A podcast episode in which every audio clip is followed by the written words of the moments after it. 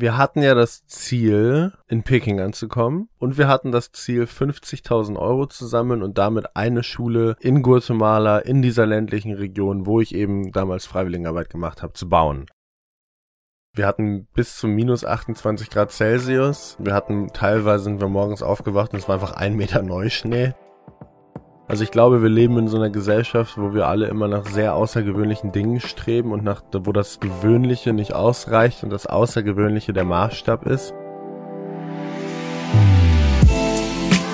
Menschen und Marken, die in keine Schublade passen. Inspiration für Leben und Karriere. Das ist der Andersmacher Podcast mit Wirtschaftswissenschaftler, Model und Berater Dr. Aaron Brückner.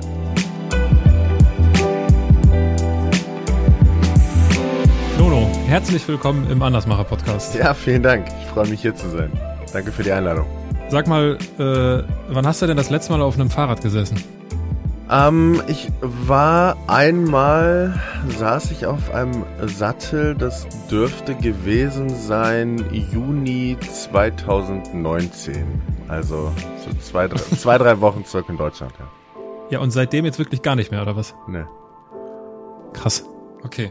Weil äh, wir werden ja heute kennenlernen, wie es dazu kommt, dass du, der jetzt seit fast zwei Jahren auf gar keinem Rad mehr gesessen hat, 15.000 Kilometer durch 18 Länder, 267 Tage lang und das waren dann in Summe ungefähr 1000 Stunden auf dem Rad. Wieso jemand das macht, wenn er eigentlich gar nicht gerne Fahrrad fährt? Das wollen wir heute herausfinden und ich würde auch gerne dieses Gespräch gerne mit meinem obligatorischen Steckbrief beginnen. Dein Name? Nono Knopka. Hm. Dein Alter? Ich bin 27. Deine Heimat? Äh, ich wohne in Hamburg und ich komme aus Eckernförde, noch weiter im Norden. Deine Geschwister? Habe ich nicht. Dein Vorbild? Ähm, habe ich auch nicht. Ich habe Leitbilder. Sehr viele. War das schon immer so, dass du kein Vorbild hattest? Ich hatte schon immer Leitbilder. Also ich habe immer einzelne Personen, von denen ich einzelne ähm, Eigenschaften sehr gut finde, aber ich orientiere mich immer nicht so an einer bestimmten Person. Ne. Fällt dir jetzt eine spontan ein, die du mit uns teilen möchtest? Und in welchem äh, Sinne die Person ein Leitbild für dich ist? Ähm, ich, b -b -b spontan nicht, aber zu späterem Gespräch kann ich das bestimmt nochmal hinzufügen. Nachtragen, sozusagen. Ja. Nono, stell dir vor, du sitzt abends an einer Hotelbar, so wie es hier alle Andersmacher machen. Was würdest du bestellen? Was würdest du trinken? Auch wenn natürlich gerade die Vorstellung in Corona-Zeiten etwas ungewohnt ist. Ähm, ich bin da sehr langweilig, was sowas angeht. Ich würde höchstwahrscheinlich ein alkoholfreies Bier trinken. Und wenn nicht, dann ein Rotwein. Das sind so my two Wenn nicht ein Rotwein. Ja. Stellen wir uns vor, ich säße auch an dieser Bar. Äh, du mit deinem alkoholfreien Bier und ich würde heute wahrscheinlich eher sowas wie einen Ingwertee trinken. Hm. Und wir würden ins Gespräch kommen. Wir würden uns äh, über den Unterschied zwischen Vorbild und Leitbild möglicherweise unterhalten. Und äh, ich würde dich dann mit Sicherheit irgendwann fragen, wenn wir uns nett unterhalten, Mensch, Nono, bist ja hier ein ganz angenehmer Gesprächspartner. Was machst du denn so beruflich? Ähm, da würde ich jetzt gerade ähm, erzählen, ich bin Unternehmer und ähm, gleichzeitig auch Autor ähm, und engagiere mich aber auch und dann würde ich wahrscheinlich ein bisschen weiter ausholen, wenn es direkt in die berufliche Richtung gehen würde. Und dann würde ich, glaube ich, und das ist, glaube ich, so eine Podcast-Krankheit, relativ viel fragen, was du denn machst. Ähm, da äh, ich, äh, ich, äh, ich frage auch immer sehr gerne, ja. Das ist keine Podcast-Krankheit nun, oder ist eine Podcast-Gabe, Fragen stellen. umso besser, umso besser. Aber ja, ich glaube auch. Ich glaube, wir würden äh, uns gegenseitig sehr viele, sehr viele Fragen stellen. Wir werden ja heute ausführlich über diese Reise sprechen. Was würdest du denn heute beruflich machen, wenn es diese Reise nicht gegeben hätte? Ähm, wahrscheinlich würde ich immer noch mich gleich beschreiben als Unternehmer, nur eben äh, ähm, nicht in diesem Medienunternehmertum, was ich jetzt sozusagen nebenbei noch mache. Ich habe ja trotzdem auch äh, Startups, in die ich investiert habe und trotzdem auch ein Startup, was ich aufbaue. Ähm, und das würde ich wahrscheinlich noch mit noch mehr Energie und noch mehr Zeitinvest äh, und noch eindimensionaleren Rangehensweisen machen. Und jetzt ist es so, dass ich das auch tue, aber ich halt nebenbei sozusagen diese Medienlandschaft ähm, auch für mich entdeckt habe. Das ist dann, sei es Speakings, Buch, ähm, der Netflix-Film jetzt ähm, oder halt des Podcastens beschreibe ich so, das sind die Dinge, die sich eigentlich mehr oder weniger aus der Reise ergeben haben und alles andere wäre aber gleich, ja. Wenn ich, ähm, dein, dein bester Buddy ist ja der Max, ne? Genau. War das auch schon zur Schulzeit der Fall? Zur Schulzeit noch nicht, zur Unizeit. Wir haben uns in der Uni okay. kennengelernt. Max kommt nämlich aus NRW, Max kommt aus Duisburg und ich komme ja aus dem hohen Norden. Das heißt, okay. die Wege haben sich gekreuzt im ersten Semester und dann ähm, haben wir aber auch zusammen gewohnt in diesen Zeiten, wo wir dann in den Niederlanden waren und vorher kannten wir uns aber nicht, ne. Dann kommt, da kommen wir auf Max später zu sprechen, wenn ich jetzt zur Schulzeit, also zu dem Zeitpunkt, wo du äh, deine Schule beendet hast, äh, deinen besten Schulkumpel oder irgendwie eine gute Schulfreundin gefragt hätte damals, Mensch, sag mal hier der Nono, was, was schätzt du, was aus dem mal werden wird? Was hätten die mir gesagt? Was hätten die mir geantwortet? Also es gibt ja diese Jahresbücher, diese Abi-Bücher, ja. wo dann gibt es immer so gewisse ähm, ge gewisse Attribute, die man ja dann Leuten zuordnet. Und ich hatte relativ viele, ich weiß das noch, und es waren auch viele Paradoxe dabei. Also ich war zum einen war der Partylöwe drin, aber zum anderen war da auch erster Millionär drin. Also es waren so viele Paradoxe, die da so drin waren. Ähm, ich war auch schon da, also ich äh, war auch schon in der Schule. Ich habe relativ früh angefangen mit so äh, unternehmerischen Dingen. In der Schule war es dann mehr so, dass ich irgendwo alte äh, iPhones gekauft habe bei eBay Kleinanzeigen und die dann bei unserem Trödelladen zum Reparieren gegeben habe und die dann weiterverkauft habe. Das hat damals noch ganz gut funktioniert. Ähm, solche Dinge, eigentlich habe ich da schon immer so ein bisschen rumgewerkelt, ja. Dann lass uns mal loslegen. Also ich habe mir hier aufgeschrieben, 2. Äh, September 2018 geht es los. Und wenn ich das richtig gelesen und gehört habe, dann scheint ja eine ganz gewisse Podcast-Folge, ja, nicht, wahrscheinlich nicht der einzige Grund gewesen sein, aber es scheint ja schon irgendwie so ausschlaggebend gewesen zu sein oder ne, war ein Stein des Anstoßes. Äh, was war das für eine Podcast-Folge? Um, ähm, es war gar nicht eine spezifische, sondern es ist äh, Louis Hose, der hat einen Podcast, der heißt School of Greatness. Und ähm, ich habe allgemein war ich in so einer Phase, wo ich in meinem letzten Semester war und ich war in einem großen internationalen Unternehmen und es war so irgendwie habe ich ein bisschen in mir drin gemerkt, das ist nicht so richtig, was ich will. Ähm, ich hatte vorher schon sozusagen Luft geschnuppert da in Guatemala und hatte diesen Eindruck mitgenommen, ähm, dass ich da was äh, auch Soziales, also so Social Business Aspekt was umsetzen möchte und konnte das aber alles nicht kombinieren. Für mich hat das alles nicht zusammengepasst. Es hat alles nicht funktioniert in meinem Kopf, wie ich als mittelloser Student ohne irgendwie Kontakte, ohne Geld, ohne Reichweite irgendwas ähm, bewegen könnte. Und ähm, ich weiß es noch ziemlich genau. Das war irgendwie, äh, wie gesagt, ich habe in Amsterdam gewohnt, ich bin laufen gegangen und ich habe mehrere Podcast-Folgen dabei von ihm gehört und es sind immer die Folgen, wo er alleine gesprochen hat. Also wo er nicht interviewt hat, sondern wo er irgendwie alleine ähm, ins Mikrofon gesprochen hat. Und ähm, da hat er dann gesagt, dass halt, wenn keiner der vorgegebenen Wege für einen da ist, dass man den dann halt einfach selbst kreieren muss. Also man muss quasi selber diesen kleinen Weg lang gehen und ihn äh, da seine Fußstapfen hinterlassen, ähm, wenn man niemand anderes dabei folgen möchte. Und ähm, so war das dann erstmal im Unterbewusstsein platziert und irgendwann später konnte ich das dann ganz gut gebrauchen, was er da gesagt hat. Ja, ich meine, das äh, kann man ja schon so sagen. Das hast du dann, äh, das habt ihr, das hast du wortwörtlich genommen, äh, den Weg zu gehen, den dann äh, noch, noch, noch keiner oder wahrscheinlich einfach noch nicht so viele Leute gegangen sind. Ähm, wie ist es denn dann dazu gekommen, zu dieser konkreten Idee, mit dem Fahrrad von Berlin nach Peking zu fahren. Also erst einmal, warum Peking und warum das Fahrrad? Weil wir haben ja eingangs herausgefunden, Fahrradfahren ist jetzt nicht so deine Kernkompetenz. Genau, also es war so, ähm, wie gesagt, ich war während dieses Studiums war äh, ich ich war in Mexiko und bin danach dann durch Zentralamerika gereist und habe dann Freiwilligenarbeit in meinem in meinen Semesterferien gemacht. Also ich hatte halt dreieinhalb Monate frei, dachte ich reise jetzt rum, mache ein bisschen Party in Kolumbien und Zentralamerika und bin dann halt hochgereist bis nach Guatemala und irgendwann hatte ich halt keine Bock keinen Bock mehr auf Party, hatte aber noch zwei Monate und habe dann da Freiwilligenarbeit gemacht in einer sehr ländlichen Region in Paraje, äh, Paraje Scholhock und ähm, dann war ich vor Ort und da war der Unterschied von dem, was man von zu Hause kennt und ähm, wie wie ich Schule kannte und auch Uni kannte und zu dem, was man da dann vor Ort erlebt hat, einfach so krass, dass es so eine Art, so einen Perspektivwechsel halt gemacht hat, weil du einfach mit einer anderen Seite konfrontiert wurdest. Also wenn du halt das kennst und dann kommt nochmal ein krasser Kontrast dazu, dann hast du ja beide Enden des Spektrums sozusagen erlebt und dann ändert sich halt deine Perspektive im besten Fall. Ähm, und bei mir, mich hat das halt voll geflasht zu sehen, wie Kids da zur Schule gehen und oder wenn, ob sie überhaupt zur Schule gehen können, bin dann zurück nach Hause und hatte, wie gesagt, diesen Gedanken, da was zu tun.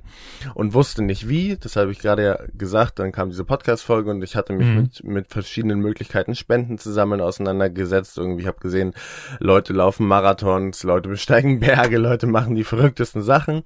Aber es kam alles nicht zusammen. Es waren einfach so einzelne Informationstropfen, ähm, die ich irgendwie bekommen habe, aber es ist kein Fluss draus geworden. Und dann an einem Freitag Freitagabend. Ich war im Praktikum, Max war auch im Praktikum, wir haben beide in Amsterdam gewohnt. Bin ich zu ihm gegangen und wir haben irgendwie gekocht, äh, Wein getrunken und haben wirklich einfach nur bei YouTube auf zufälliger Wiedergabe ähm, National Geographics Kurzfilme durchlaufen lassen. Und einer von diesen Filmen war dann von einem Amerikaner, der von Oregon nach Patagonien mit dem Fahrrad gefahren ist. Und in dem Moment hat's, kam das dann irgendwie alles so zusammen und ich äh, hab Max angeguckt und meinte, hey Max, wenn wir das machen, weil wir halt eben, oder vor allem ich, weil ähm, wir aber trotzdem beide dafür bekannt waren, eben kein Fahrradfahren zu mögen, meinte ich, wenn wir das machen, ist mir so crazy. Und wenn wir das dann, so wie Leute Marathon laufen, mit einem guten Zweck verbinden, das wäre so geil. Und in dem Moment braucht man dann halt so Leute wie Max, so Freunde wie Max, die dann sagen, ja, alles klar, wohin? Und äh, da haben wir uns dann wirklich in derselben Nacht an Tisch gesetzt, Google Maps aufgemacht und einfach mal die Weltkarte betrachtet ähm, und haben geschaut, was das ist, was am weitesten entfernt ist von Deutschland, was man auf dem Landweg ohne Fliegen, ohne Schiff, ohne alles irgendwie ähm, erreichen kann. Und das war dann China und in China war es dann Peking. Ja. Und wie viel Zeit ist dann noch ins Land gegangen bis zum 2. September, wo es dann losging? Hm, nicht mehr so viel. Äh, wir haben am, ich glaube am 3. oder 4. August war unsere Bachelorparty, also unsere Abschiedsparty, wo wir dann sozusagen ähm, exmatrikuliert waren und unseren Bachelor erfolgreich in der Hand hatten. Und ähm, wir hatten die Idee so ungefähr drei Monate vor Abfahrt, ähm, vielleicht dreieinhalb, ich kann das gar nicht so genau sagen. Ähm, und dann haben wir auch nicht so viel geplant, vor allem so Route und Training und so haben wir alles ja gar nicht gemacht. Das Einzige, womit wir uns halt auseinandersetzen mussten, war, ähm, wie man halt jetzt Fahrräder und Zelt und so ein Kram bekommt, weil wir wollten dafür jetzt oder konnten auch gar nicht dafür ähm, das ganze Geld ausgeben. Es ist ja, es läppert sich ja dann schon für diese ganzen Equipment-Dinge und hatten ja auch keine Ahnung davon. Also es war ja nicht nur so, dass wir keine Fahrradfahrer waren, sondern ich habe auch vorher noch nie gezeltet. so, keine, keine Ahnung. Ähm, und da ist sehr viel Zeit reingeflossen, weil wenn du so Jack Wolfskin schreibst und du sagst dann, hey, äh, gib uns mal ein cooles Zelt und Schlafsäcke und einen Mantel. Wir wollen hier nach Peking fahren für einen guten Zweck. Und dann sagen die so, ja, voll cool, äh, zeig mal das Instagram-Profil, wie viele Follower habt ihr denn? Und wir hatten halt null. und dann, äh, ja, zeig mal Videos, wenn ihr jetzt auch filmen wollt, habt ihr gesagt, von vergangenen Reisen. Ähm, wie habt ihr das denn umgesetzt? Ja, nee, nee, haben wir nicht. Erste Reise. Das war dann halt ein bisschen schwieriger und das hat dann Zeit gedauert, aber im Endeffekt hat's auch geklappt, ja. Also das heißt, ihr habt dann da Sponsor, also ich, also ich weiß von dem Fahrradsponsor, ne? Mhm, das ist, mhm. äh, das wurde gesponsert. Das heißt, ihr habt dann, weil ich meine, die, die Situation kennen ja mit Sicherheit viele, die uns zuhören. Der, du hast kein Leverage, du hast kein, du hast einfach keine Argumente auf deiner Seite. Du hast das Einzige, was du hast, ist irgendwie alles, was du bist, ne? Eine gute Idee und äh, Herzblut und Leidenschaft und vielleicht dann doch irgendwie so ein bisschen, ja, Überzeugungskraft. Das heißt, euch ist das schon gelungen, diese Marken dann zum Teil davon zu überzeugen, obwohl ihr offensichtlich nichts, also keinerlei Referenzen vorweisen konntet. Ja, ich habe dann tatsächlich, bin dann einfach vorbeigefahren. Also ich kann mich an unseren Sponsor Wechsel erinnern. Die haben irgendwie so sehr geile High-Performance-Zelte und Isomatten und äh, so ein Pipapo und ich habe den halt vier E-Mails geschrieben und er hat nicht geantwortet und er war in Berlin und dann bin ich halt vorbei und hab geklopft. und dann habe ich halt gesagt, ja. hey, ich habe hier vier E-Mails und er so, ja, wer bist du? Und ich so, ja, komm. Und dann sind wir zu seinem Rechner gegangen und er hat die E-Mails aufgemacht und ich stand hinter ihm und ich so, ja, das Zelt würde ich nehmen. Und äh, so hat's dann, also hat wirklich alles funktioniert. Wir haben ähm, alles an Camping-Equipment, Elektronik, Fahrrad etc. alles gesponsert bekommen. Es ist so, ist ja ne, vielleicht auch interessant für Leute, die zuhören. Es hatte pro Person so ungefähr so einen Wert von so, also mit Fahrrad und allem drum und dran von so 13, 14.000 Euro. Also es, le es läppert sich schon sehr, sehr Krass. doll, sehr, sehr schnell.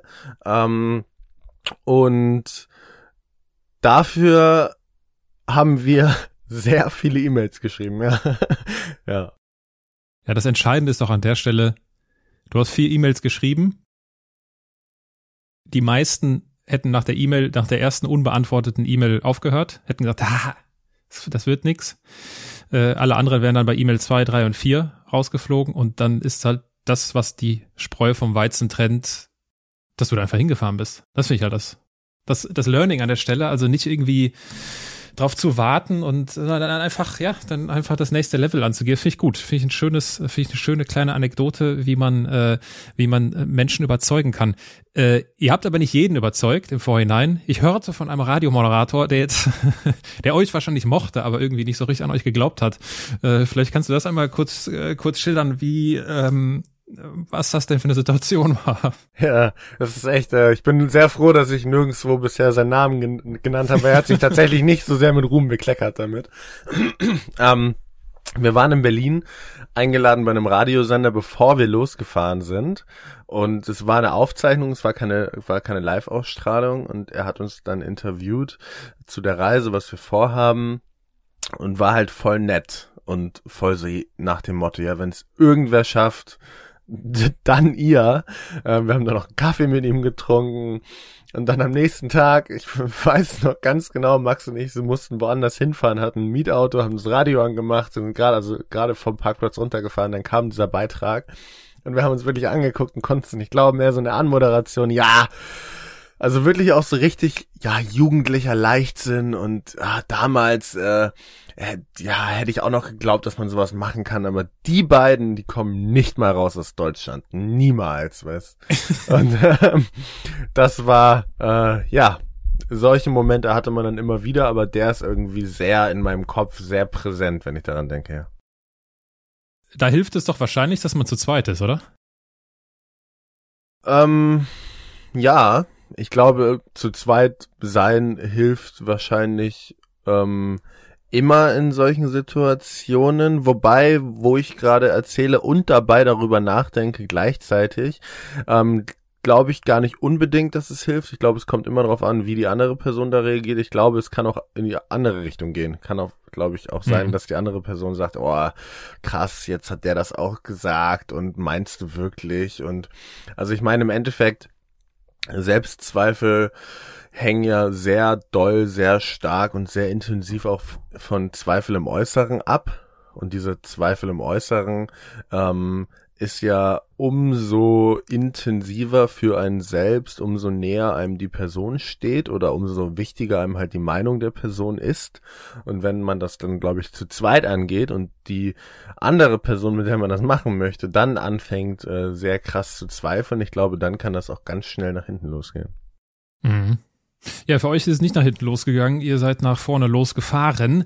Und äh, das, was wir jetzt nicht machen, ist, wir werden jetzt nicht Land für Land hier Station, das ist ja verrückt, außerdem ist das auch nicht Sinn der Sache, äh, aus Zeitgründen und auch aus strategischen Gründen, weil genau dafür ist ja quasi die Netflix-Doku, der Netflix-Film da, bei King Borders, äh, äh, für alle Netflix-Kunden äh, gerne mal reinschauen. Es dürfte immer noch, glaube ich, als Vorschlag kommen, ne? in ja, ja. der Zeit beliebt. Ist genau. immer noch äh, sehr hoch, sehr hoch gerankt. Und äh, im Zweifel gibt's auch ein Buch, äh, ich muss jetzt nicht in die Kamera halten, weil ihr uns nur hört und nicht seht, Lektion für ein richtig gutes Leben. Und wir wollen jetzt den Versuch unternehmen, da doch an der einen oder anderen Stelle mal tiefer einzutauchen, ohne Anspruch auf Vollständigkeit. Also wir werden jetzt springen wahrscheinlich zeitlich und auch was so die, die Logistik oder die, also einfach so die, die Reiseplanung angeht. Und ich möchte diesen Versuch unternehmen, die, die Schatzkammer deiner Erinnerungen zu entdecken. Und mich würde interessieren, was deine schönste, deine traurigste und deine gefährlichste Erinnerung gewesen sind. Jetzt weiß ich, dass mit den Superlativen ist immer so eine Sache. Hm. Ähm, aber vielleicht, oder ich gehe davon aus, dir fallen für jedes dieser, für jede Rubrik fallen, fallen dir sicherlich viele äh, Geschichten ein. Und vielleicht können wir die nacheinander durchgehen. Also was war besonders schön? Was war traurig? Und was war gefährlich? Hm, ich glaube, also schön überwiegt dem einmal, das einmal vorweg. Ich habe sehr, sehr viele, sehr, sehr schöne Erinnerungen an diese Reise. Ähm, also tatsächlich war Peking das Ankommen ja nicht so besonders, aber das Ankommen in Guatemala dann vor Ort zu sein und das erste Mal nicht eine abstrakte 100.000 Euro Zahl auf einem Display zu sehen, mit der man nichts anfangen kann, sondern das erste Mal da zu sein und zu sehen, ach krass, das ist ein riesiges Gebäude, ach krass, hier stehen irgendwie 1000 Kinder vor uns. Ähm, das so haptisch vor sich zu haben, das zu verstehen, dass man dafür gefahren ist und dass es tatsächlich auch einen Unterschied macht und machen wird und dass es ähm, einen Unterschied für das Leben von Tausenden von Menschen machen wird. Ähm, das war sehr schön. Und das war vor allem schön in der Retrospektive, weil in dem Moment war es einfach zu viel. Es war so, okay, krass, was passiert hier? Es waren ja ganz viele Sachen, dass ich habe zum Beispiel einen Louis kennengelernt vor Ort, über den wir am Anfang gesprochen haben. Da war auch, da sind ganz viele Sachen zusammengekommen. Nicht nur diese Schule, nicht nur diese Überwältigende, nicht nur irgendwie, dass man neun Monate lang diese ganzen Sachen mitgenommen hat, keine Zeit hatte, das zu verarbeiten. Es kam alles da, alles so geballt an diesem einen Ort. Das war wunder, wunderschön. Ähm, der traurigste Moment ähm, war wahrscheinlich äh, der Abschied, würde ich sagen. Also es war so sozusagen die erste Minute vor Abfahrt. Ähm, das fand ich schon traurig, einfach zu wissen, dass man ähm, die meisten dieser Menschen, das waren meine besten Freunde, war da, meine Mama waren da, ähm, eine lange, lange Zeit nicht sehen wird. Äh, das fand ich dann schon traurig. Ist dann anders gekommen, weil meine besten Freunde mich dann noch in Istanbul besucht hatten und meine Mama und mein Stiefvater waren auch noch mal für anderthalb Wochen mit uns im Iran. Ähm, aber das äh, dafür bin ich dann doch zu gerne umgeben von Menschen, die ich sehr, sehr gern habe. Und der gefährlichste Moment, den sieht man nicht im Film bei Amazon oder Netflix, den sieht man äh, eigentlich nur, wenn man das Buch liest, weil wir haben kein Filmmaterial davon, weil er halt eben einfach so radikal war. Äh, das war in Bosnien, als wir einen Braunbären vorm Zelt hatten. Und zwar wirklich unmittelbar vorm Zelt, so zweieinhalb, drei Meter vorm Zelt an unseren Radtaschen, die wir draußen haben, vor dem Zelt liegen lassen. Wir haben diesen Fehler gemacht, den man eben nicht macht, wenn man was vom Campen versteht. Äh, wir haben halt unsere Nudeln auf dem Gaskocher gemacht zum Abendessen das dann einfach alles da liegen und stehen lassen. Äh, in dem Gebiet, wo es eben Wildschweine und Bären und alles gibt. Und ähm, es war noch relativ warm. Das heißt, man hatte beim Zelt vorne gibt's ja immer dieses Mückennetz und wenn man das dann nicht das Vorzelt äh, aufbaut oder dicht macht, dann guckt man ja quasi direkt raus, wie durch so eine Glasichtfolie. Ja, und da dann diesen Bären zu sehen, sozusagen, wie er halt echt äh, in ja, Steinwurfentfernung ähm, da sich durch deine Sachen wühlt, das war auf jeden Fall äh, sehr intensiv und auch sehr gefährlich äh, und sehr furchteinflößend. Also nicht nur Angst, sondern wirklich Furcht. Das ist nochmal eine unterschiedliche Emotion, finde ich. Äh, ich meine, ich bin jetzt noch keinem Braunbären begegnet. mir fällt da immer dieses äh, YouTube-Meme ein, wo der Bär so sitzt und so den Leuten ins Auto winkt. Ich weiß nicht, ob du das kennst. äh, aber wie, also ich könnte mir vorstellen, dass der Bär schon gemerkt hat, okay, da sind Menschen, also die können ja mit Sicherheit besser riechen. Äh, war das irgendwie die Gefahr, dass der dann irgendwie da aufs Zelt losgeht oder sind die dann doch zu, zu vorsichtig bei, bei sowas? Nee, die sind tatsächlich ziemlich, ziemlich gefährlich. Äh, also es gibt ja, ich, ich hatte zu, lustigerweise, unglücklicherweise, wie man es auch immer auslegen möchte, zehn Tage vorher ähm, hier Reverend gesehen, den Film mit Leonardo DiCaprio, wo er von diesem großen Bären zerfleischt wird. Ähm, das war dann ein bisschen ungünstig. Äh, aber die sind tatsächlich, ich meine, ich bin jetzt kein Experte, aber ähm, die sind auf jeden Fall schon, ähm, ja, denen ist nicht zu spaßen und ich weiß jetzt nicht, ob die da sozusagen genau sagen, ah, okay, da sind zwei irgendwie Humans in dem Zelt da hinter mir und äh, aber die riechen da auf jeden Fall was. Die riechen ja so, wenn du im irgendwie Yosemite Park bist, sogar deine mhm. Cola-Dose im Auto und brechen dann sozusagen die Autotür auf. Also sind da schon heavy, was sowas angeht. Ähm, aber all das wussten wir zu dem Zeitpunkt Gott sei Dank noch nicht. Gut, es ist irgendwie gut gegangen ist dann, glaube ich, äh, ist verschwunden, ne? Und ihr habt dann, glaube ich, euren Schlafplatz äh, verlegt. Genau, wir haben einfach, also wir haben nicht das Zelt abgebaut und gar nichts, wir haben einfach nur unsere Schlafsäcke unter den Arm geklemmt und ähm, haben noch ein Handy mitgenommen und eine Taschenlampe und sind dann nach vorne zur Straße und haben dann nicht unbedingt mehr geschlafen, aber haben halt gewartet, bis es hell wurde. Sind dann zurück, haben unsere Sachen abgebaut und sind dann weiter und haben in der nächsten Nacht dann den Schlaf nachgeholt. Ja. Du hast gerade Angst und Furcht differenziert. Wo, wo ist da für dich der Unterschied? Ich hatte erst einmal in meinem Leben Furcht und das war dieser Moment. Es ist einfach, äh, ich glaube, es ist Angst hast haben wir alle sehr häufig und das ist wie zum Beispiel Hunger und Appetit. Also ich meine, wir sagen alle, wir haben Hunger, aber eigentlich was wir haben ist Appetit und Hunger können die wenigstens von uns, glaube ich, wirklich nachvollziehen.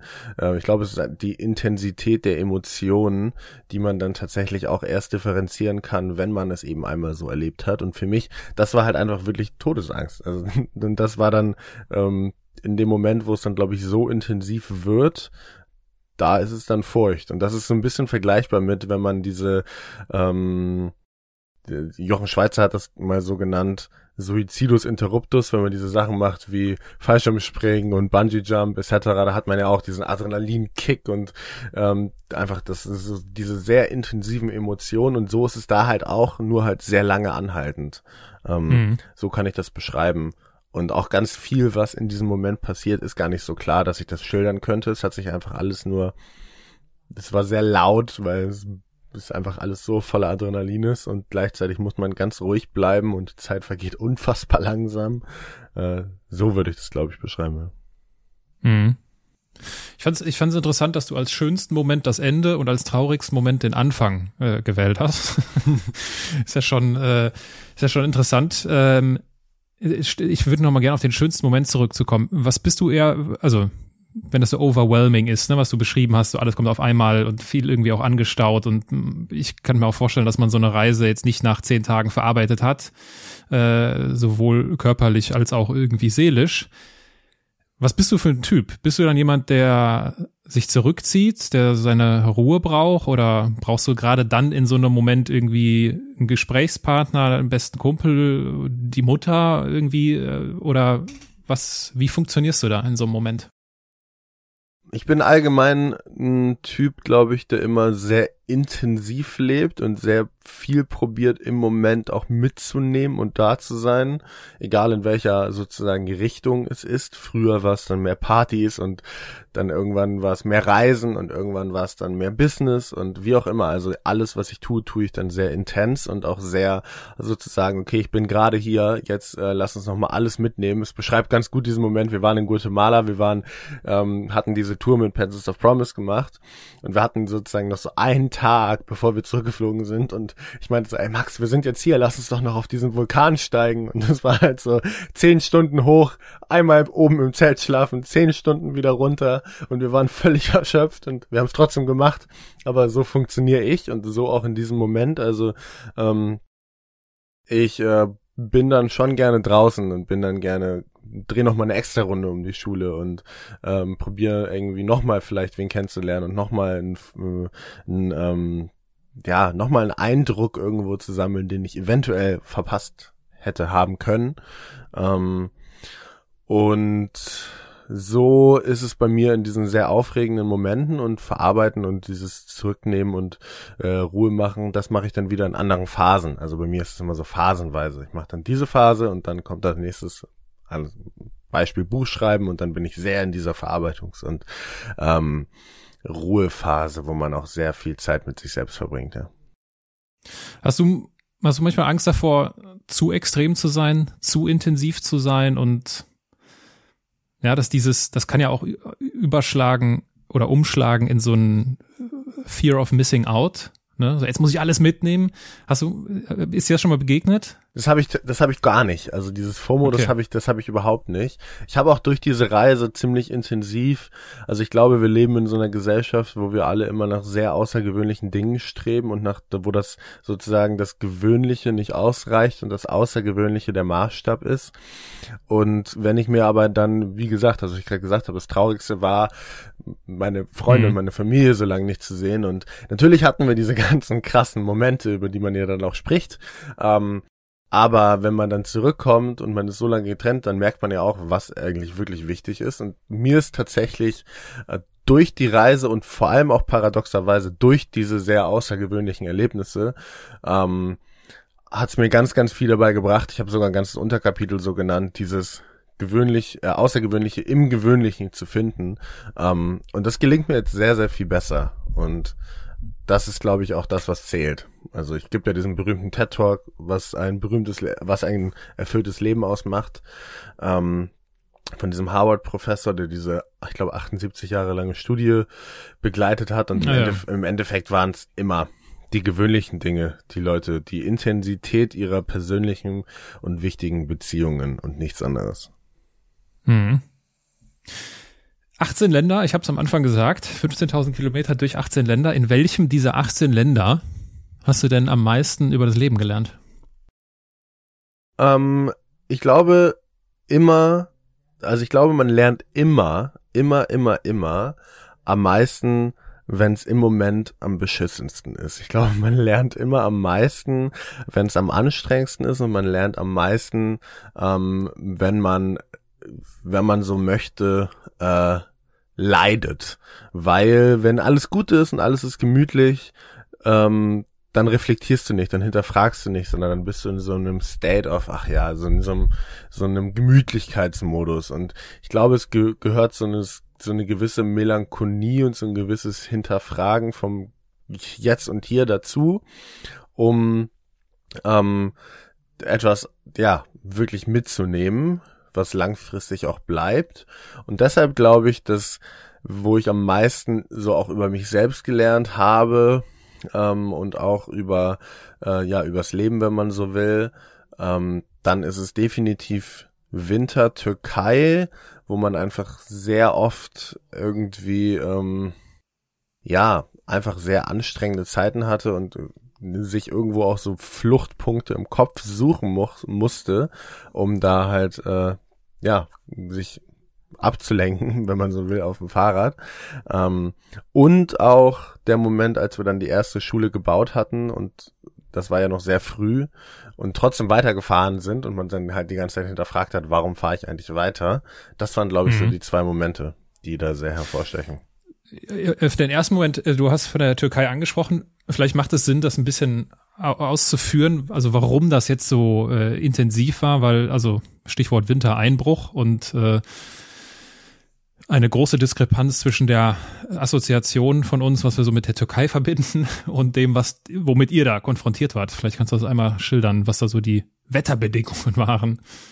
Genau, also wir sind fast zwei Monate durch die Türkei gefahren, muss man dazu wissen. Und wir hatten, wie du gerade auch schon gesagt hast, ähm, diese Assoziation der Türkei von Sommersonne Strandurlaub. So pauschal, Antalya, mehr. So, das ist ja das irgendwie, was uns ähm, den meisten Menschen im Kopf rumschwirrt, wenn man Türkei als Urlaubsziel äh, vor Augen hat. Und wir wussten, dass wir in der Türkei Winter erleben werden. Es lässt sich nicht vermeiden, bei einer neunmonatigen, 15.000 Kilometer langen Fahrradreise Winter zu erleben. Ähm, wir haben uns bewusst dafür entschieden, da Winter zu erleben und nicht in Kirgisistan oder Kasachstan später. Aber es war sehr viel intensiver und es war auch ein sehr kalter Winter. Es war auch für diese Gebiete auch ein sehr kalter Winter. Wir sind ähm, über das Hochlandgebirge, also Berge von Anatolien, in den Iran reingefahren, waren teilweise auf dreieinhalbtausend Höhenmeter mit dem Fahrrad. Und es war wirklich, wenn du es von oben von so einem, von so einer Drohnenansicht gesehen hättest, du hättest nichts gesehen außer weiß und eine kleine schwarze Linie, was dann diese Hochlandstraße gewesen wäre, wo riesige LKWs lang gebrettert sind, die irgendwie Frachten von Iran äh, in die Türkei und andersrum gebracht haben und sonst nichts und wir auf unseren zwei Fahrrädern. Und ähm, wir hatten bis zu minus 28 Grad Celsius. Ähm, wir hatten teilweise sind wir morgens aufgewacht und es war einfach ein Meter Neuschnee. Also die, diese Erlebnisse hatten wir ähm, in dieser Intensität schon mindestens so drei Wochen lang, äh, wo wir uns durch diese Hochlandgebirge quasi durchgeschlängelt haben. Das war die Türkei für uns, ja. Ich könnte mir vorstellen, dass das auch körperlich dann an die Grenze geht. Also hoch, kalt, schwierige Kombination, äh, sich dann körperlich zu betätigen auf so einem, auf zwei Rädern. Wie viel, äh, wie viel Radiomoderator saß denn da mit auf dem Fahrrad? Ähm, du meinst, wie wir das hinterfragt haben und wie wir sozusagen daran gezweifelt haben, umzudrehen? Ja, oder inwiefern halt sowas dann nachhalt, ne, wenn man so mhm. sich zurückerinnert, dass man sagt, ja, okay, wir sind aus Deutschland rausgekommen, aber vielleicht ist es doch irgendwie ein bisschen zu viel des Guten. Ja, also das Lustige ist immer, dass es sich in dem Moment, also es war halt sehr, sehr hart, aber es hat sich, es hat nicht, es hat zum Hinterfragen von ganz vielen größeren Fragen geführt, die man sowieso mit sich rumträgt und für die man sonst nie Zeit hat. Aber es hat nicht zum Hinterfragen der Frage der Reise geführt. Also es hat nicht dazu geführt zu denken, hey, ähm, so, das ist es jetzt und das schaffen wir nicht, sondern in dem Moment hatte ich tatsächlich nicht so richtig. Also ähm, ich hatte dann halt nur andere Sachen, die ich hinterfragt habe und irgendwie über andere Dinge Gedanken gemacht habe. Aber dieses quasi kurz vorm Aufgeben sein, ähm, das ging nicht Hand in Hand damit, ne. Hm. Dann hast du eben als zweiten Moment angeführt, dieses, äh, die Situation, also ihr habt ja von Anfang an äh, quasi Spenden gesammelt. Mit eurer, mit eurer Abfahrt ging das los. Und äh, wenn ich richtig, wenn ich es richtig verfolgt habe, beziehungsweise nee, ich verrate es erst gar nicht, äh, auf Seite 228 findet man nämlich ein schönes Bild von euch, wie ihr euch umarmt. Was ist denn da, was ist denn da passiert, Nono? Genau, also wir hatten ja das Ziel, in Peking anzukommen und wir hatten das Ziel, 50.000 Euro zu sammeln und damit eine Schule in Guatemala, in dieser ländlichen Region, wo ich eben damals Freiwilligenarbeit gemacht habe, zu bauen. Und es war ja, es war ja beides so absurd. Und es war ja beides auch für uns in unseren Köpfen ja absurd. Und deshalb haben wir diese Ziele nicht getrennt voneinander gesehen. Also wir haben weder darüber nachgedacht, was passiert, wenn wir in Peking ankommen und die Schule nicht gebaut haben. Aber wir haben noch viel, viel weniger darüber nachgedacht, was denn passiert, wenn wir die Schule gebaut haben und noch nicht in Peking sind. Und ähm, es war ja schon auch so ein Motivationstreiber, diese Schule im Hinterkopf zu haben und immer dieses, warum mache ich das? Aha, darum mache ich das. Und dieses morgens aufstehen und es ist so viel, was man nicht sieht und so viel, was eigentlich auch oft für mich so das Härteste war an dieser Reise. Dieses Aufstehen und alles ist nass und alles ist klamm und alles ist kalt und deine Sachen sind verstreut und du hast seit drei Tagen irgendwie nicht mehr vernünftig gegessen und dich gewaschen und geduscht und dann musst du deine Sachen zusammenpacken und die in die Radtaschen machen und dann aus deinem Schlafsack raus und dann mit klammen Händen dein Zelt abbauen und das dann auf die Räder rauf und dir dann noch irgendwie Haferflocken mit Wasser machen und ähm, das alles wirklich mit so zitternden Händen und dann musst du aufs Fahrrad steigen und dann musst du 80 Kilometer fahren und das dann Tag für Tag für Tag. Ähm, dieses Aufstehen und dieses morgens aus diesem Zelt rauskriechen, das war für mich so immer mit das Härteste und in diesen Momenten war es halt super hilfreich, dieses, ah, okay, darum machen wir das. Ähm, und wenn das dann weg ist, weil du auf einmal äh, diese Schule gebaut hast, wie wir in diesem Fall äh, ganz zu Beginn vom Iran, also Ende Februar, Anfang März äh, 2020, äh, 2019, ähm, dann ist es schwieriger, weil dann bist du in der gleichen Situation und du stehst wieder auf und du machst ja was, was du jetzt nicht unbedingt liebst, nämlich das Radfahren und du machst es dann noch in diesen Bedingungen, die einfach sehr, sehr schwierig sind und dann fragst du dich, warum mache ich das? Ach, ähm, ja, nee, das habe ich ja eigentlich schon. Also und ähm, in, in, dieser Situation, die lässt sich übertragen auf ganz, ganz viele andere äh, ähm, Gegebenheiten des Lebens, wenn man halt auf ein sehr spezifisches Ziel hinarbeitet und auf einmal hat man es und dann ist so eine Leere da und man läuft ein bisschen im Leerlauf, weil man auf ein nächstes Ziel irgendwie sucht. Und wir haben halt einfach direkt gesagt, ähm, wir fahren weiter und wir bauen noch eine Schule, aber ähm, ich ach, für mich war es schwierig, so zwei Wochen ungefähr danach ähm, dieses Fahren, also es äh, war sehr viel Reflexion und sehr viel Nachdenken und sehr viel, oh, ist jetzt schon noch mal weit. ähm, und mir hat's dann irgendwann habe ich diese, also habe ich realisiert, dass diese Schule und diese Mission dahinter und dieser Ort, den ich damals besucht hatte und jetzt zu wissen, dass da eine Schule stehen wird, ähm, das natürlich hat das ganz, ganz viel gebracht und natürlich ist es eine ganz super wichtige Ebene auf dieser Reise gewesen. Aber ich glaube, noch tiefer und noch wichtiger und mir noch mehr gebend war dieses Inspiration und Motivation teilen, dadurch, dass man ganz offen und ehrlich diese, Re diese Reise mit Menschen sozusagen ähm, geteilt hat und sie mit auf diese Reise genommen hat. Also wir haben Leute, ähm, Nachrichten von Menschen bekommen, wirklich jede Woche Hunderte, vielleicht sogar Tausende aus völlig unterschiedlichen Bereichen, die dann halt nicht mit der Reise zu tun hatten, sondern mit, die haben irgendwie ihr Studium, was sie seit sieben Semestern vor sich herschieben, jetzt endlich beendet, weil sie da eigentlich gar keinen Bock drauf hatten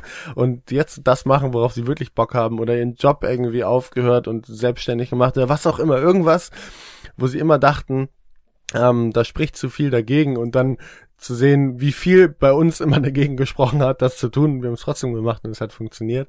Ähm, und diese Nachrichten, das hat dann sehr, sehr, sehr viel ähm, mir gegeben und das aber erstmal zu verstehen hat lange Zeit gedauert. Aber als ich es dann verstanden habe, ähm, seitdem weiß ich das und das ist cool und das bringt mir sehr viel, weil das ja nicht wegfällt. Das ist ja immer da und das zieht sich ja durch alles, was ich jetzt tue. Es zieht sich durch mhm. den Podcast, es zieht sich durch das Buch, es zieht sich durch den Film, es zieht sich durch alles durch. Ähm, und das ist voll schön, weil es immer eine dauerhaft da präsente Motivation ist, ja. Mhm. Ja, also auf dem Bild umarmt ihr euch und das war quasi äh, der, der Moment oder kurz davor, wo ihr gemerkt habt, okay, wir haben die 50.000 Euro zusammen, äh, früher als erwartet. Äh, wie ist das denn? Du hast auch gerade, du hast ja erzählt, ihr seid mit null, null, null Followern losgefahren auf Social Media und habt dann halt äh, das äh, quasi aufgebaut und habt dokumentiert, was ihr, was ihr da, was ihr erlebt. Geht dem, vor allem dir, wenn du so intensiv lebst, geht dem Abenteuer, geht der Intensität nicht irgendwie was verloren, wenn man so sowas erlebt? So, ah krass, hier 50.000, mega intensiver Moment und dann sagt, äh, lass mal, lass mal irgendwie ein Foto noch machen, weil wir brauchen das noch irgendwie für Social Media. Ja, und wir umarmen uns so und ja, die Kamera legt die mal dahin, Selbstauslöser. Ah, nee, es sieht scheiße aus, lass mal nochmal machen. Geht dem nicht irgendwie das was verloren, so von dieser Magie des Moments? Mm, ich glaube, auch da würde ich nochmal differenzieren zwischen man macht es aus Wanderlust und man macht es, um ein schönes Foto zu haben, was man teilt. Oder man macht es halt mit der Intention, weil man weiß, es ist wichtig, weil dann sozusagen die Leute wollen ja wissen, was mit dem Geld passiert und sie sind ja dabei und ähm, ich gebe dir zu 100% recht, ich habe diese Diskrepanz ganz oft, wenn ich reisen bin, also einfach nur aus Reiselust und irgendwo, ich bin der letzte Mensch, der viel Zeit hinter dem Smartphone oder der Kamera verbringt, um diese Momente festzuhalten, weil ich dann immer das Gefühl habe, ich bin nicht da, sondern sehe es nur durch die Linse, aber auf der Reise hatte ich das nie. Ähm, und dieses ganze Filmmaterial, was wir jetzt ja mitgebracht haben und woraus der Film entstanden ist, ist ja nicht entstanden, weil wir einen Film machen wollten, sondern der ist ja entstanden, weil wir haben ja die Leute mit auf hauptsächlich Instagram mit auf die Reise genommen und in Instagram Stories sieht halt alles immer schön aus und alles sieht immer spaßig aus und alles sieht nach Abenteuer aus. Ähm, und das ist nicht gut, wenn man Spenden sammeln will, sondern Spenden funktionieren besser, wenn Leute sehen, dass du leidest.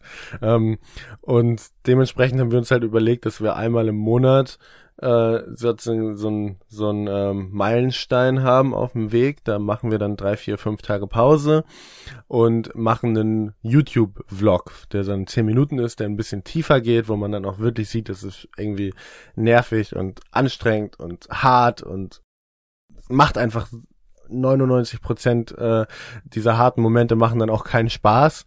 Ähm, und das hat dann tatsächlich sehr, sehr viel bei den Spenden gebracht. Und so hatten wir ja auch nur dieses ganze Filmmaterial, weil wir dann irgendwann im Iran waren und wir hatten sechs Vlogs gemacht und natürlich hat man dann anderthalb Terabyte Filmmaterial. Ähm, und wir haben uns sehr viel Mühe gegeben, das dann mal alles festzuhalten, weil wir wussten, umso besser wir es festhalten, umso mehr resultiert das dann sozusagen in einer Spendensumme. Und das war auch tatsächlich so. Also wenn man diesen, mhm. das so verfolgt, waren diese Vlogs waren immer so Peaks in der Spendenkurve.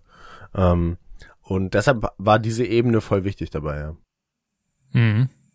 Ja, das ist ein, das ist ein spannendes Thema. Ich habe damit, äh, ich habe darüber schon mit Anselm Panke gesprochen. Der war in Folge 153 bei mir zu Gast. Es gibt ja die ein oder andere Parallele bei euch. Also äh, beide mit dem Fahrrad unterwegs und äh, äh, beide beide Filme sind auf auf Netflix erschienen, obwohl du eben richtigerweise darauf hingewiesen hast. Bist ja Profi auf Amazon und Netflix. so viel so viel Zeit muss sein. Ähm, und äh, also Anselm ist ja durch äh, durch Afrika gefahren und ist dann noch was weiß ich, über die halbe Welt gefahren nach Australien, äh, noch viel länger als durch Afrika und hat halt nichts gefilmt und hat null Material davon. Und äh, ich habe mit ihm darüber gesprochen, wie, wie das ist, weil ich habe bei manchen Manchmal habe ich so das Gefühl, wenn Leute auf so eine Reise gehen und dann dokumentieren, und ich verstehe natürlich, ich verstehe das, ich kann dir voll, voll, ich kann dir folgen, ne, warum man das macht und was das für Vorteile hat und wie auch immer. Manchmal habe ich so ein bisschen das Gefühl, es ist so ein, kommerzielles Produzieren von Abenteurern, von Abenteuern, um die irgendwie halt maximal auszuschlachten oder so, ne? Gibt's äh, auch, bin ich mir relativ sicher, dass es das auch gibt. So, und äh, wenn ich jetzt äh, bei, bei, dir richtig, äh, oder ich meine, gab es nicht die Momente, wo ihr euch irgendwie, wo ihr was erlebt habt, wo es quasi so, ja, okay, das müssten wir jetzt eigentlich festhalten, also wo man in so, eine, in so einen Zwiespalt kommt, wir machen das jetzt eigentlich nur, um es mitzuteilen, wo ihr so Gefühl hattet, ah, da geht uns so ein bisschen so die, die, eigentlich wollen wir es jetzt gerade nicht, aber wir müssen es machen, um. Du meinst es Filmen? Ja, also Foto machen finde ich noch, ist ja noch, aber so Filmen ist ja schon so, okay, wie muss man es filmen und ein bisschen komplexer. Ja, ja also nee, es gab die, die, die Momente, das zu filmen und es nicht zu wollen, weil es einfach anstrengend ist, das gab's ganz oft. Das natürlich, mhm. weil wenn du in, wie gesagt, im Winter irgendwo lang fährst und es ist halt einfach so kalt, dass du so, weiß ich auch nicht, zehn Zentimeter dicke Handschuhe hast und dann musst du das ja ausziehen und deine Kamera rausholen, das alles schnell, weil der Akku mit der Kälte, das hält ja nur zwei Minuten, dann musst du es auf dem Stativ und Handschuhe aus und hinstellen und natürlich, mega anstrengend, mega nervig, aber voll wichtig. Sonst wär, hätte es niemals funktioniert. Und mhm. ähm, das niemals, niemals hätte ich mich in so einem Moment dafür motivieren können, wenn ich eine Reise gemacht hätte wie Anselm zum Beispiel, weil da der Spaß und die Wanderlust und die Reise an sich im Vordergrund steht und nicht das dahinter, nicht das Projekt und nicht zu wissen, dass du das jetzt tust und das resultiert aber in 2000 Euro an Spenden. Dann, mhm. äh, das ist, das macht all den, das macht den gesamten Unterschied dabei. Mhm. Ja, ich glaube, bei Anselm war es so, der hat ja gefilmt und so und das also er ist ja nach Südafrika geflogen und wollte eigentlich gar nicht filmen. Das hat er dann übernommen von seinen Anfangskumpanen da, mit denen er losgereist ist. Also in Folge 153 können sich das alle anhören. Schöne, spannende, hörenswerte Folge. Und äh, der, der, mit dem Material ist ja vier Jahre gar nichts passiert. Ist ja quasi zufällig hat sich das jemand angeguckt und gesagt, hör mal, da ist doch ganz viel Videomaterial, daraus kann man noch was machen. Ähm, und ich glaube schon, ich glaube einfach, dass es ein anderes Reisen ist, wenn ich jetzt losfahre und sag, ja klar, ich nimm mal hier was auf, oder ich fahre los und sag, ja, ja, aber ich muss jetzt hier und da und die Reise muss Sinn machen und davon muss ich ein Bild, sonst kann man dem nicht mehr so folgen. Ich glaube, dass dem dann so die, die Magie verloren geht, ne? Ich glaube nicht, dass es ihm verloren geht. Es ist eine, definitiv ist eine andere Art des Reisens. Das, was wir gemacht haben, ist ja auch, ähm, es ist jetzt ja nicht die Reise, wie man sich sie vorstellt, um auszubrechen und einfach frei zu sein, sondern es ist ja auch Arbeit gewesen. Also ich meine, wir haben teilweise 30 Stunden die Woche nachts in unserem Zelt und unserem Laptop gesessen mit irgendwie Hotspot und haben die Spendenkampagne betreut. Für uns war das nicht das Reisen per se, sonst hätte ich einfach Geld in die Hand genommen und wäre nach Südamerika geflogen. Mhm. Also ich meine, Reisen war ich vorher schon sehr intensiv, sondern ähm, für uns ging's um das, was sozusagen dahinter steht. Und der dann bringt das natürlich auch noch ganz andere Aspekte von Magie, wenn man so will, mit rein, die man halt auf einer anderen Reise natürlich nicht hat. Mhm. Ja, ich weiß noch genau, ich habe äh, ich hab mit Anselm über den besten Ratschlag unseres Lebens gesprochen und mein bester Ratschlag, den ich hier bekommen habe, war nämlich, äh, mach Fotos. Es war 2007, da fing meine, äh, fing meine Reiserei an und ich war damals in Singapur und ein, ein Arbeitskollege damals sagte zu mir, Aaron, ey, du musst Fotos machen und hier, äh, damit du Erinnerungen und damit du das halt dir später anschauen kannst. Das war tatsächlich, ich will jetzt ob es jetzt der beste, aber es war einer der besten Ratschläge in meinem Leben, weil ich daraus dann so kleine Slideshows gemacht habe, ne, für meine Familie und so. Und das gucke ich mir sehr unregelmäßig an, aber ich bin so froh, dass ich es habe. Und Anselm hat nämlich gesagt, genau im Gegenteil. Also er hat dann auf seiner Reise, wo er nichts dokumentiert hat, gemerkt, wie viel ihm das gibt, das einfach zu erleben, zu 100 Prozent in diesem Moment da zu sein und gerade kein Foto zu machen, geschweige denn irgendwie ein Filmchen zu drehen. Ja, nee, ich, ich, äh, ich stimme dem überhaupt nicht zu, um ehrlich zu sein. Ich bin sehr anderer Meinung, um ehrlich zu sein.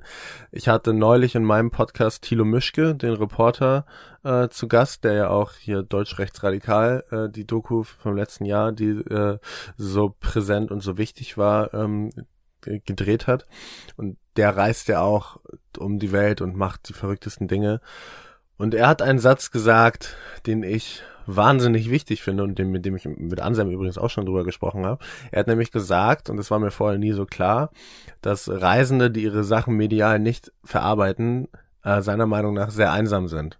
Und dem stimme ich zu 110 Prozent zu, weil Puh. es ist so schwierig, eine Reise danach zu teilen. Ich meine, ich spreche aus eigener Erfahrung, wenn du wiederkommst und deine besten Freunde sind da so, ja, und wie war's? Und was war so cool und was war scheiße? Und dann, aber das andere ja nicht. Das kann ich ja nur mit Max teilen, weil es so fernab von deren Realität ist. Ähm, dass es, du, man kann es nicht nachvollziehen und man kann nicht die Fragen stellen. Man hat immer das Gefühl, es sind immer die gleichen sozusagen vier, fünf Fragen, ähm, die dann so von Freunden und Family kommen und mehr kommt auch nicht, weil es einfach so unvorstellbar ist, weil das so fernab der Realität ist. Und ähm, jetzt durch den Film kommen ganz andere Fragen und ganz andere Sachen und ich habe das Gefühl, ich muss diese Story gar nicht, also ich, ich das ist nicht nur für mich, sondern es ist für ganz viele andere Menschen. Und ähm, dem stimme ich hundertprozentig zu. Und ich weiß auch, dass zum Beispiel ähm, Anselm da auch manchmal so ein paar Struggles mit hat, mit diesem, so, das, was er alles erlebt hat und wie wenig man das so teilen kann und dieses, was man auch da für sich selbst raus mitgenommen hat, ähm, weil das eben so schwer nachvollziehbar ist für andere Menschen. Und ich glaube tatsächlich, ähm, dass ich dann, wenn man, wenn ich jetzt sozusagen für einen dieser beiden Ratschläge von dir oder von ihm tendieren würde, würde ich sagen, mach viele Fotos und mach im besten Fall auch noch Videos davon. Ähm, und pro und ähm, ja, das äh, und verbinde es halt mit irgendwas, damit du dich das nicht des Fotos und des Videos wegen machst, sondern mit irgendwas, dass du weißt, es bringt etwas, dass du hier dieses Foto und das Video machst. Mhm. Ja, äh, gebracht hat das euch recht viel, weil am 7. Mai 2019 seid ihr in Beijing angekommen. Und ich kenne Beijing nur aus dem Auto, besser gesagt aus dem Taxi und äh, Fahrradfahren in Beijing hätte ich jetzt nicht so großen Bock drauf, ehrlich gesagt. Und äh, ich, ich kann mir vorstellen, also ihr werdet ja körperlich leer gewesen sein. Also ich meine, nach so, nach so langer Zeit. Und jetzt äh, kann ich mir auch vorstellen, dass, und so ist es ja häufig, das hört man ja häufig, wenn, wenn große Ziele erreicht werden, so ist es auch bei mir, wenn ich große Ziele erreicht werde, dann ist das so leer So, das ist gar nicht so krass, jetzt bin ich hier, ne, habe ich irgendwie Buch fertig oder was auch immer fertig, sondern das fühlt sich, ist schon, ist so eine gewisse, ist so eine gewisse Form der Lehre. Wie sah das, äh, wie, sah, wie war das denn bei euch, gefühlsmäßig in Peking anzukommen und ja, am Ende anzukommen? Ähm, also es war ein relativ ähnlicher Moment von der Situation her, wie sozusagen ähm, kurz vor der Reise, wo man auch nicht so genau wusste, wie es jetzt weitergeht und wo man auch ein bisschen mit so Ängsten konfrontiert ist und mit so, okay, wie, wie mache ich weiter und ähm, all, all das war ja sozusagen das gleiche wie vor der Reise, nur dass du jetzt diese Reise hinter dir hattest, aber es wusste ja keiner, dass daraus all das entsteht, was jetzt entstanden ist. Ähm, das heißt, man war erstmal von einem Ausgangssituation in derselben Situation, aber tatsächlich ist es einfach so, dass ähm, durch diese Reise ich eine ganz andere Perspektive darauf hatte. Ich habe mir dann gar keinen Stress mitgemacht, sondern es war halt für mich so, ich hatte herausgefunden, wie gesagt, dass mir dieses Inspirieren, dieses Teilen, dieses Motivieren wahnsinnig viel bringt. Ich dachte so, alles klar. Danach werde ich alles, was ich jetzt tue, auch ausrichten und ähm, so, let's see. Also ich meine, auch das hat jetzt geklappt, diese neun Monate hinter uns. Ähm, und das nächste wird auch noch klappen. Und das ist jetzt so ein gewisses Urvertrauen, was ich glaube, was super wichtig ist, ähm, was sich bei mir tatsächlich ziemlich krass durch diese Reise entwickelt hat. Und ich bin ein sehr, sehr zielorientierter Mensch. Ich bin ein sehr strukturierter Mensch. Ich bin ein Mensch, der sehr viel erreichen möchte und meistens auch erreicht ähm, und äh, auch sehr hart dafür arbeite. Aber es ist nicht so, dass ich sozusagen jetzt einfach nur Ziel für Ziel abhake und abklapper und des Ziels wegen ähm, oder sozusagen all diesen externen Dingen, die damit einhergehen, wenn man große Ziele erreicht, wegen, sondern es ist tatsächlich jetzt diese rote Linie, die sich da durchzieht und die es mir auch ermöglicht, all diese Sachen überhaupt unter einen Hut zu bringen, weil Sonst würde ich damit, glaube ich, echt strugglen, weil das Arbeitspensum ist nicht gerade gering, gerade. Ähm, mhm. Deshalb äh, bringt das mir sehr, sehr viel. Und das ist eine Sache, die diese Reise mich gelehrt hat und die sozusagen, um auf deine Frage zurückzukommen, wenn man dann ankommt in Peking und man steht sozusagen erneut da, man hat dieses Ziel erreicht, was den großen Unterschied macht und was ich jetzt auch immer wieder merke. Wenn ich deinen, wenn ich den Max fragen würde, deinen besten Freund, äh, was die Reise mit dem Nono so gemacht hat. Was würde, was würde er mir sagen? Um, ähm, also Max hat, wir haben beide etwas auf dieser Reise ja sehr für sich entdeckt. Max hat das Filmen ja sehr für sich entdeckt. Um, hatte vorher, ich habe Max sozusagen noch am Anfang der Reise erzählt, wie ISO und Shutter Speed funktionieren und wie das zusammenhängt. Und jetzt ist er der, der große Produktion leitet. Um, und er hat irgendwann auf der Reise sozusagen für sich entdeckt, äh, dass ihm das sehr, sehr viel Spaß macht.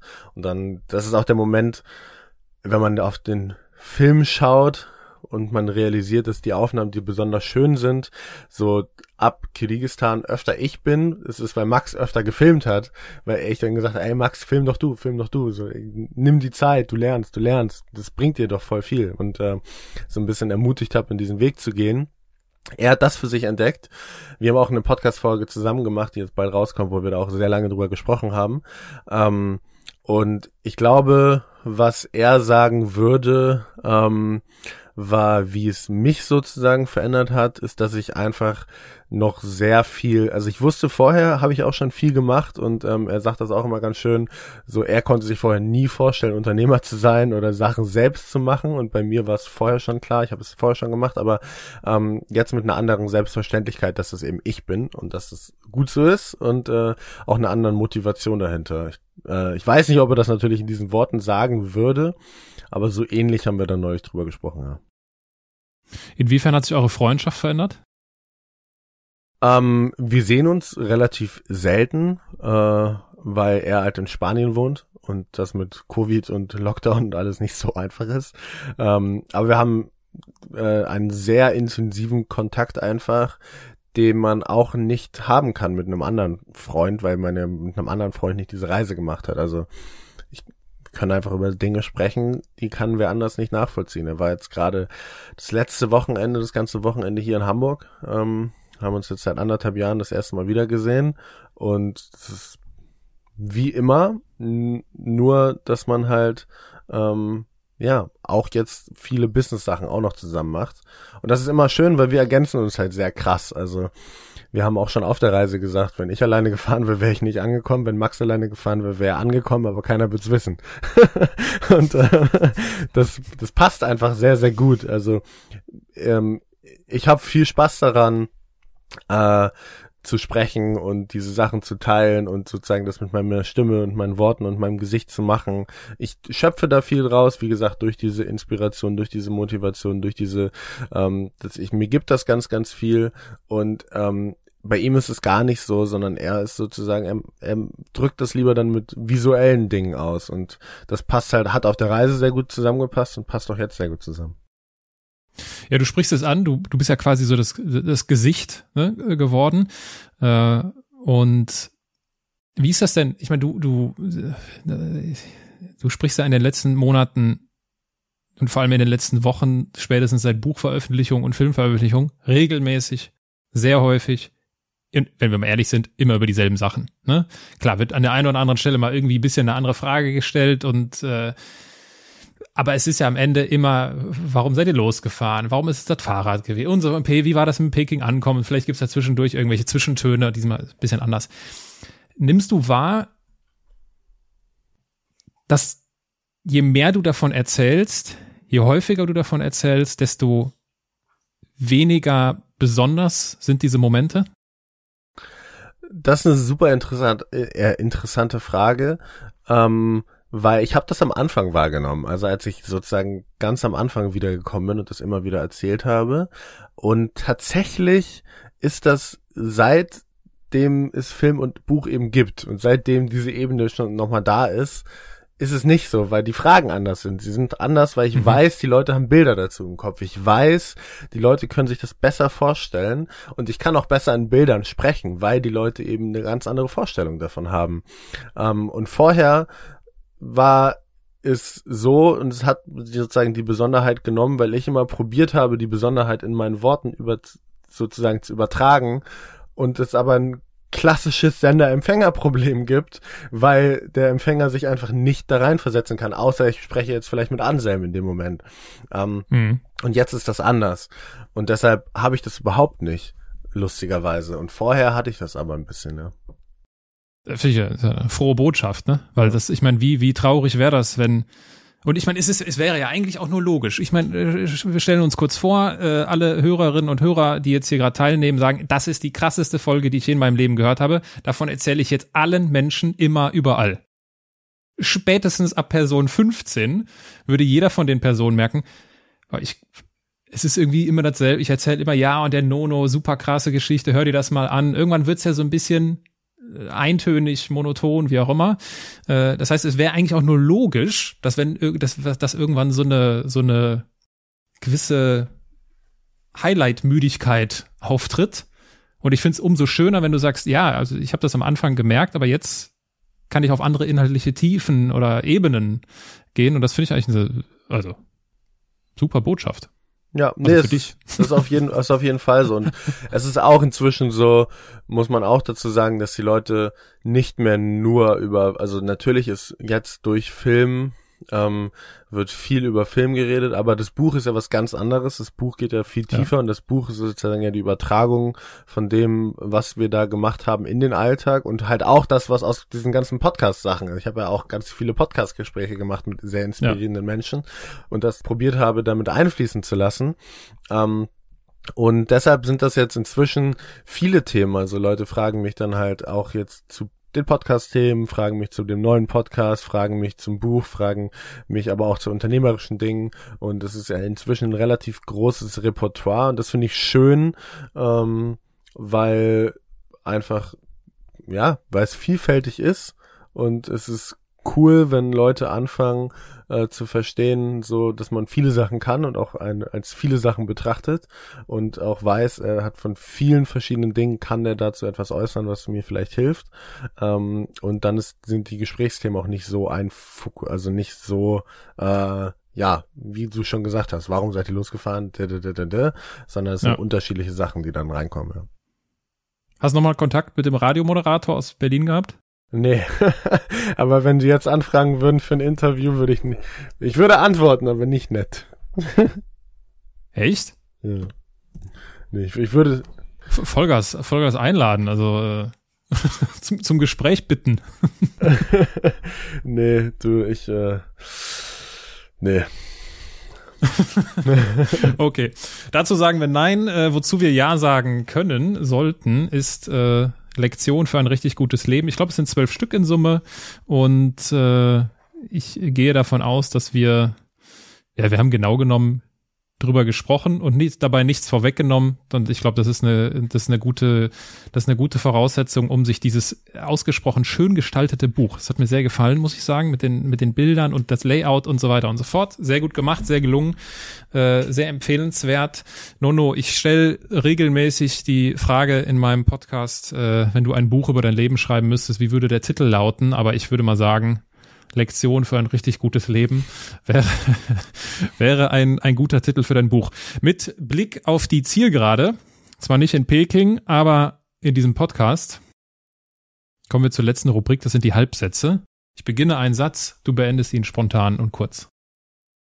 Alright. Ganz in meinem Element bin ich, wenn? Ähm, boah, ganz in meinem Element bin ich, wenn ich boah, fokussiert bin, ist falsch. Wenn ich in Gesprächen bin, ja. Karriere heißt für mich?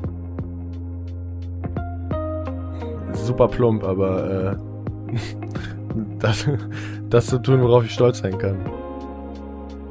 Ich bin ein Andersmacher, weil? Ich die Sachen mache, die ich wirklich machen möchte. Und zwar schnell. Wenn ich beginne an mir zu zweifeln, dann? Ähm, mache ich die Sachen noch schneller. Wenn ich jemandem den Andersmacher Award verleihen müsste, dann? Wer ist Jochen Schweizer? Jochen Schweizer. Ja, der steht, steht auf meiner Liste. Ich habe ich hab noch keinen äh, Kontakt aufgenommen, aber klar, wäre natürlich ein. Ja, müssen wir nicht drüber reden. Das ist ein Andersmacher. Ja.